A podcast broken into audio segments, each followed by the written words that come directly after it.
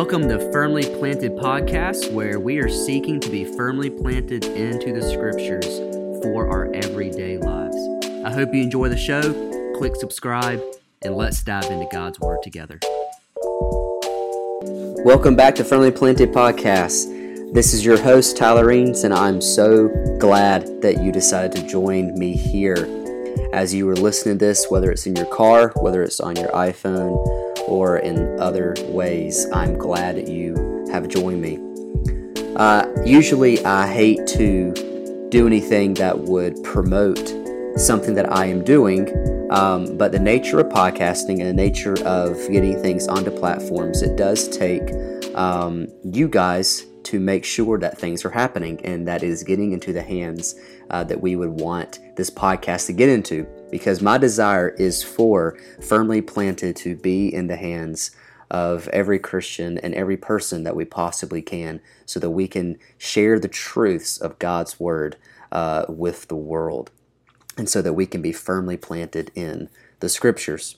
And to do that, I need you to go and subscribe as you are listening to this podcast and rate. And if you can, if you are willing, give it a five star and share your thoughts because the more people that do this, the more subscriptions and the more of the ratings, it, the the analytics of what they are doing and, and how how podcasts are, are promoted on platforms, it will get into as many hands as possible. So thank you in advance for doing just that. And before we get started into this episode of the podcast, just want to go ahead and say I am sorry for my voice if any strange sound comes out or if something doesn't come uh, out quite right um, or something cracks in my voice or whatever it may be, um, because I have been struggling with a cold for the past week. Just now getting over it, I actually lost my voice Monday and Tuesday. And so preparing to speak to our students Wednesday night was definitely a struggle, drinking a lot of hot tea and making sure that my voice was ready for them Wednesday night. And so I am sorry uh, in advance for my voice in any way, shape, or form. But if you recall from last week's episode, we are going over the marks of a Christian. How can we know that we're saved? What are the evidences of our salvation being true and genuine? The Bible is very clear that we will have evidences and proofs, or fruit, if you will, of our salvation. That when we got saved, it was true and genuine. And just as a small recap, in case you missed last week's episode, but I hope that you can go back and listen to that. Um, number one, the true mark of a Christian is that a Christian cannot ignore sin. We cannot ignore the sin in our life. We have to confront the sin that is found in our life. Number two, a true Christian obeys Christ's commands. The ways and the things of Scripture that God commands us to do, we will obey it. And then number three, a true Christian does not love the world. We will love Jesus more than what the world tells us or the culture tells us how to live. Number four, a true Christian is faithfully involved in church. We will desire to be with other Christians to worship and lift high the name of Jesus and fulfill the mission that God has for us as the body of Christ. Number five, a true Christian confesses that Jesus is God. We will proclaim proudly that Jesus is Lord and Savior. So now we come to number six, and we want to dive right into this. A true Christian has a new nature. A true Christian has a new nature. We see this in 1 John chapter 3 as we're walking through 1 John looking at these marks of a Christian. Again, I will emphasize this again. There are many places in the Word of God where we can look and see how we can know that we are saved. 1 John just gives us a perfect outline of how we can see this in reality in our life. But chapter 3, in verses 1 and 3, we see how we have received a new nature. Verse 1 See how great a love the Father has bestowed on us that we will be called children of God, such as we are. For this reason, the world does not know us because it did not know Him. Beloved, now we are children of God, and it has not appeared as yet what we will be. We know that when he appears, we will be like him because we will see him just as he is. And everyone who has this hope fixed on him purifies himself just as he is pure. When we gave our lives to Jesus, a major change happened in our life. We have become, as this passage tells us, children of God. Our nature was completely changed. Who we are, the fiber of everything that we are, completely changed. And being a child of God should give us a sense of awe and wonder. Think about this God is perfect and He is holy.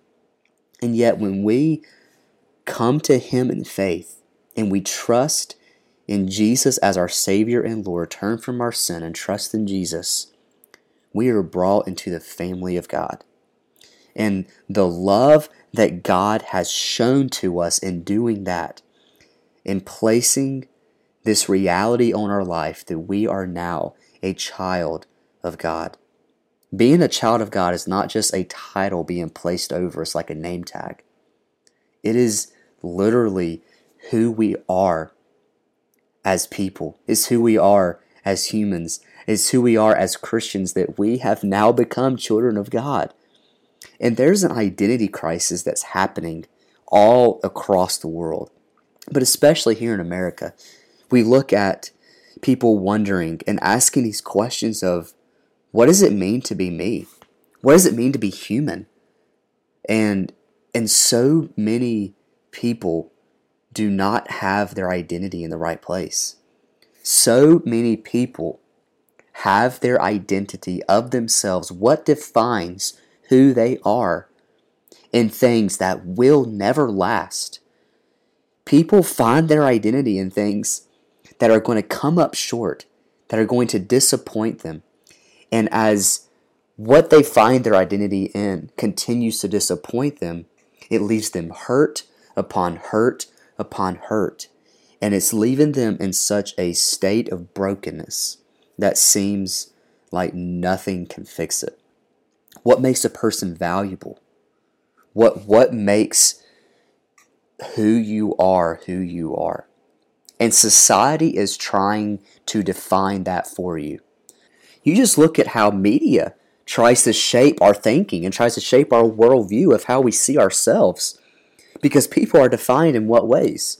Economic status, how much money you have, what is your financial success, your academic success, what school did you go to, what degrees do you have behind your name, what jobs you have, and climbing the ladder and, and, and seeking after the American dream. And then trying to uh, be be woke and and and make sure that you are are contributing to society in just the way that you're supposed to and how you're supposed to do it and say the exact things that you're supposed to say. And if you don't then you are labeled in all different kinds of ways that are negative. And we are being shaped by culture on what it means to be a valuable person in life. And if you don't support certain things, if you don't support certain ideas or certain people, then you are viewed as an invaluable person. That is the danger of what our culture is trying to implement into our life. But as a Christian, we have to be grounded in who we are. We have to have our identity found solely in what God has to say about us. If we seek our identity in anything but Jesus, we will come up short. We will be left broken because only Jesus is the one who gives us this identity that we're to be found in as believers. And as a child of God, our nature has been changed. He has put His divine nature into our lives. How beautiful this is. Think about 2 Peter 1, verse 4. For by these He has granted to us his precious and magnificent promises. God has given us so many promises in our life. So many promises. And, and then he goes on to say, so that by them you may become partakers of the divine nature, having escaped corruption that is in the world by lust. We share in God's divine nature as children of God. That God has changed who we are. It's been said so often if there is no change in your life after salvation, then there is something strange. 2 Corinthians 5:17 Therefore if anyone is in Christ he is a new creation. Old things have passed away. Behold new things have come. We are completely made new in our relationship with Jesus who you were before you got saved who you were before you gave your life to Jesus is no more it is what Jesus and who Jesus says we are in him as a Christian, we don't have to seek to fit in into culture. We should not desire to be fitting in into the culture's ideas, into the culture's ways, into the into the way that the world is trying to shape us. Jesus rejected the culture. Jesus came in not to just bring peace, but to bring a sword. And we should not try to be comfortable in the society that we live in because this world is not our home. We have a new nature that is found in us. We live in the world, but we should not be of the world. Our lives as children of God are defined as being made like Jesus. We represent Jesus. We are ambassadors of Christ to proclaim the good news to all the world and how we live and what we say and, and the ideas that we have that shape our mind lead us and guide us into how we represent Jesus. And there is a future promise for us that we will be fully made like Jesus. And we don't know what exactly this is going to be looking like, but we are promised a, a glorified body and that we are promised that the, the work that Jesus has began in us will be completed uh, as when, when we get to heaven. And we will see from God's perspective all that He was doing in our life and seeing how it was shaping us into the image of His Son. And no matter what society tells you, no matter how they treat you, you can rest in that you are a child of God. That that is where your identity is found. Not in what the culture tells you you should be or can be or could be, but in what Jesus says that you are, that you are a child of the King. Number seven, a true Christian cannot live in sin. A true Christian cannot live in sin. Now, this one is very similar to what we discussed in the last episode that we cannot ignore sin. But it takes it a step further in that we cannot live in sin. And we will break this down and, and see what this is talking about. This is found in uh, 1 John chapter 3 also, but in verses 4 through 9, continuing on with us having a new nature. So now that's going to change not just how we identify ourselves and, and what Jesus says and who Jesus says we are, but it's now going to change how we live out this Christian life. So, verse 4 Everyone who practices sin also practices lawlessness, and sin is lawlessness. You know that he appeared in order to take away sins, and in him there is no sin. No one who abides in him sins. No one who sins has seen him or knows him. Little children, make sure no one deceives you. The one who practices righteousness is righteous, just as he is righteous. The one who practices sin is of the devil, for the devil has sinned from the beginning. The Son of God appeared for this purpose to destroy the works of the devil. No one who is born of God practices sin, because his seed abides in him, and he cannot sin, because he is born of God. The beginning of, of, of this idea begins in verse 3 and everyone who is this hope fixed on him that Jesus has now made us a child of God and that when he appears, we will see him just as he is, we are now told that this hope that we have, that we are focused on, we are purified because of that. We seek after purity because Jesus is pure. If we're going to be made like Jesus, we also have to live a pure life. Now, what this is talking about is that when we sin, we will not be staying and practicing that sin. And I'll explain what I mean by that, so bear with me. Hang on. But salvation frees us from the bondage of sin in our life. We are held under bondage of sin until we give it over to Jesus.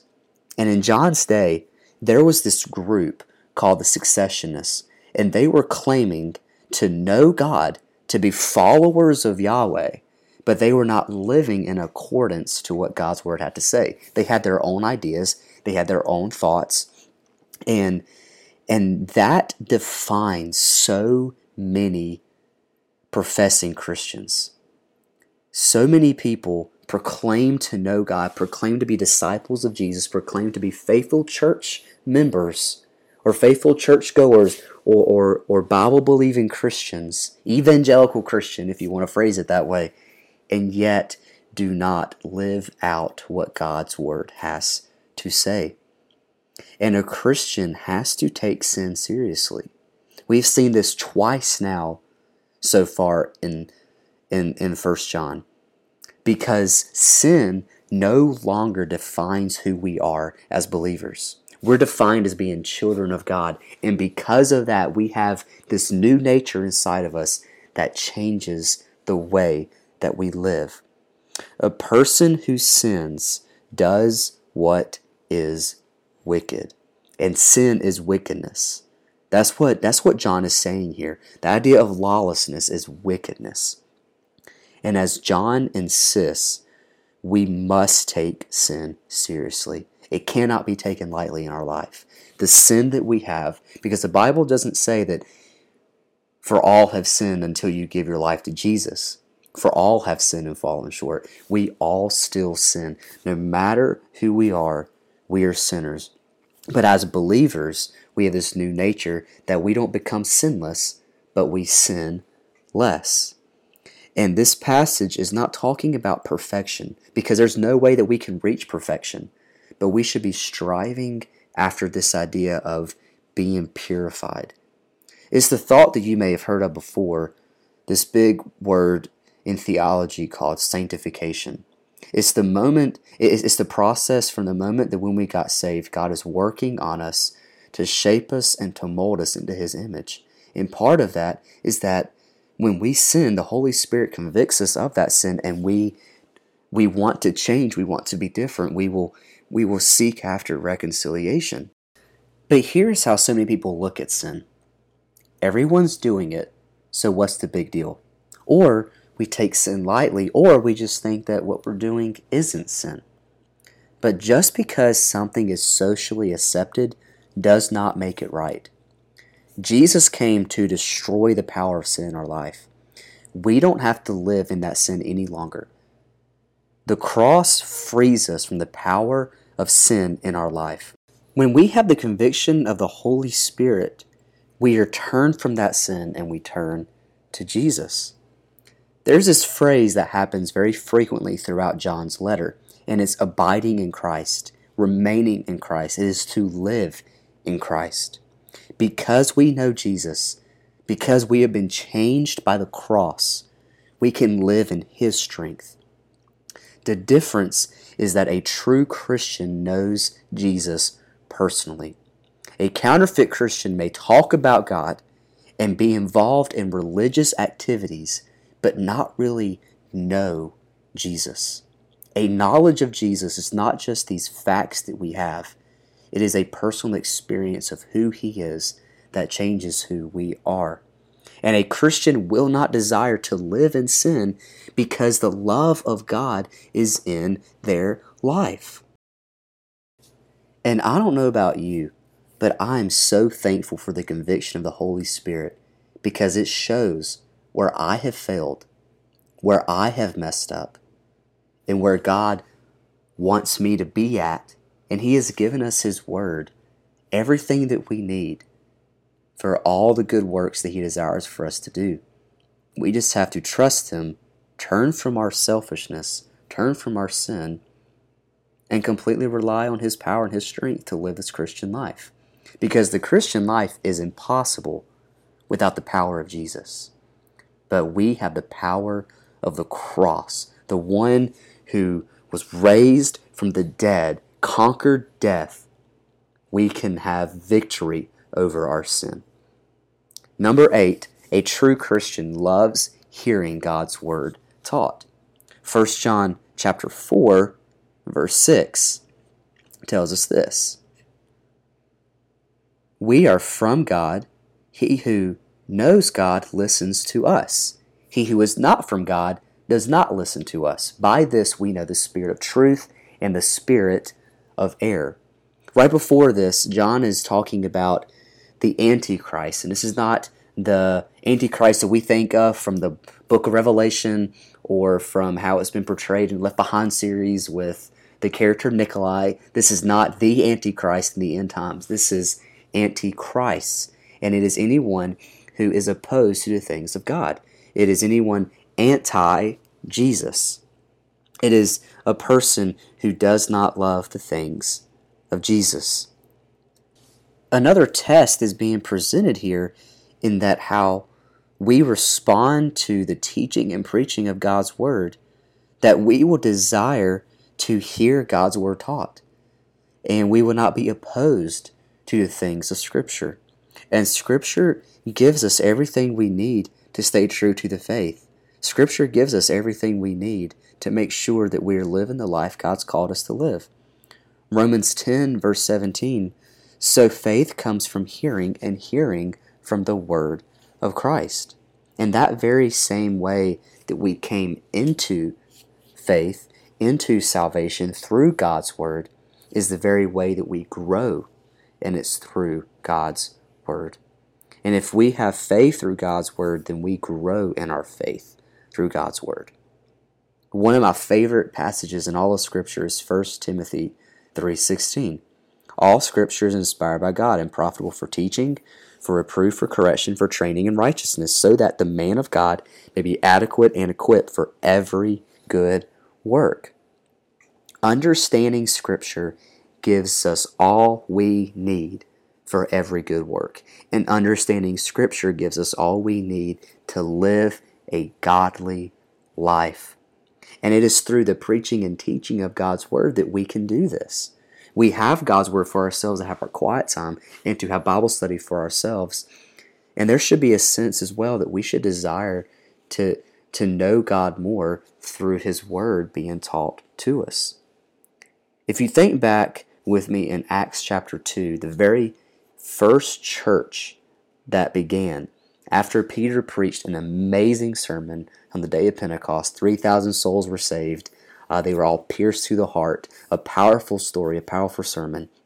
Then it tells us the, the birth of the church. In Acts chapter 2, verse 42, this is where the focus will be for what I'm talking about here. It tells us this they were continually devoting themselves to the apostles' teaching, and to fellowship, and to the breaking of bread and prayer. Focus with me on the apostles' teaching. What was the apostles' teaching? Well, it was everything that Jesus had taught them. It was expounding on the scriptures and explaining how Jesus is the Messiah. And so they were teaching from the Word of God. The early church desired to be in the scriptures. And a Christian's life will be characterized by desiring to hear the Word of God spoken and to be in the scriptures for themselves. Number 9, a true Christian loves other people. 1 John chapter 4 verse 7 to 11. Beloved, let us love one another for love is from God, and everyone who loves is born of God and knows God. And the one who does not love does not know God, for God is love. By this the love of God was manifested in us, that God sent his Son into the world so that we might live through him. In this is love, not that we love God, but that he loved us and sent his Son to be the propitiation for our sins. Beloved, if God so loved us, we also ought to love one another. Everyone desires to be loved. It is important for us to feel important to somebody else. How do I know this? There's estimated over 2,500 online dating services. People are seeking day after day to be loved by somebody. And an evidence of being a true Christian is having a genuine love for people who are created in that very image of God. One of the signs that we have passed from death to life to being a new creation is that we are marked by a love for people. And this love is so much more than a feeling because our culture has defined love in such a way that it is a fleeting thing. That love can come and go. But this love that we have for people is committed in the love that God has for us. And there's four words in Scripture for love. There's storge, which is talking about empathy love. There's phileo, references friendly love, where we get the word Philadelphia, the, the city of brotherly love. There's eros, which is romantic love or sexual love. And then there's agape, unconditional love. And this love has often been defined as, for many theologians as divine love, God's love. But why is love so important in Scripture? Why does God place such an emphasis on love? Because if love is of God, and God is also in 1 John defined as love, then those who claim to be born of God and claim to know God must be able to love one another. Our love for God is proven in how we love other people. Hate and love are completely opposites. We cannot hate a person and at the same time say that we love them. You also cannot hate somebody that you pray for. If you're struggling with loving somebody who has hurt you or done something wrong to you or something that you somebody you really just don't like, pray for them. You cannot hate somebody that you pray for. And we are continually hurt by people, but we have to overcome that hurt with love. Love conquers all. But that love is not just this emotional feeling that we have. It is knowing that because God has shown us such a great love in sending Jesus for us. Verse 11 Beloved, if God so loved us, we also ought to love one another. If God has greatly shown his love for us by sending Jesus, that very same love should flow from our life and be given to other people. Because he sent his son into the world so that we may know love and we may be people of love. And God loved us by giving Jesus as the propitiation of our sins. And so we must love other people. Lastly, in this two part series, number 10, a true Christian experiences answered prayer. This is found in 1 John chapter 5 verse 14 through 15, which reads, This is the confidence which we have before him, that if we ask anything according to his will, he hears us. And if we know that he hears us in whatever we ask, we know that we have the requests with which we have asked from him an important result of us having this assurance of our salvation is having the confidence and the boldness to go to God in prayer. There is a promise in this that God hears us in respect to what he what what we ask of him. But there's a condition in this. We must ask for the will of God. So many times our, our prayers are selfish. If you look at what most people pray for, if you look at what maybe you yourself pray for, or even when, when I look at my prayer life, I, I see that too many times, way too frequently, my prayers are like treating God as a genie that I just want to get what I wish for, and that's all I care about. But our prayer life and praying to God, this, this idea of communication to the God of the universe, is so deeper than that. It's so much more than just getting a wish list for Christmas from God.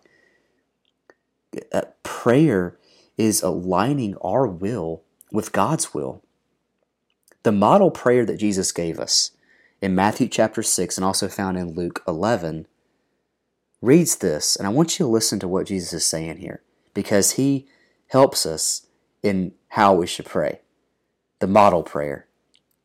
Verse 9 of chapter 6 Pray then in this way Our Father who is in heaven, hallowed be your name, giving God all the glory. Your kingdom come, your will be done on earth as it is in heaven. Prayer is freely and fully submitting to God's will and allowing God to accomplish that in your life in whatever that looks like. And through prayer, we make ourselves instruments of God to accomplish His will on earth. And as Christians, when we pray to God in this way, we will see answered prayer. We will see God work in marvelous ways. We will see God do incredible things in our life. But we have to have faith in what He says. The problem with a lot of our prayers is that the answer He gives us, we don't like. The answer of maybe yes, no, or wait, or not now, we don't like the answer that He gives. And sometimes the problem is not necessarily that God doesn't answer our prayers, it's that the answer that He does give us, we're not okay with. But God promises, as believers and followers of Jesus, that we will have answered prayer. And when we ask for God's will in our life, He promises to give that to you. James is very clear in that, that if we lack wisdom, if we lack understanding for our life, that God gives it generously and so freely without holding back. But we have to do it in faith.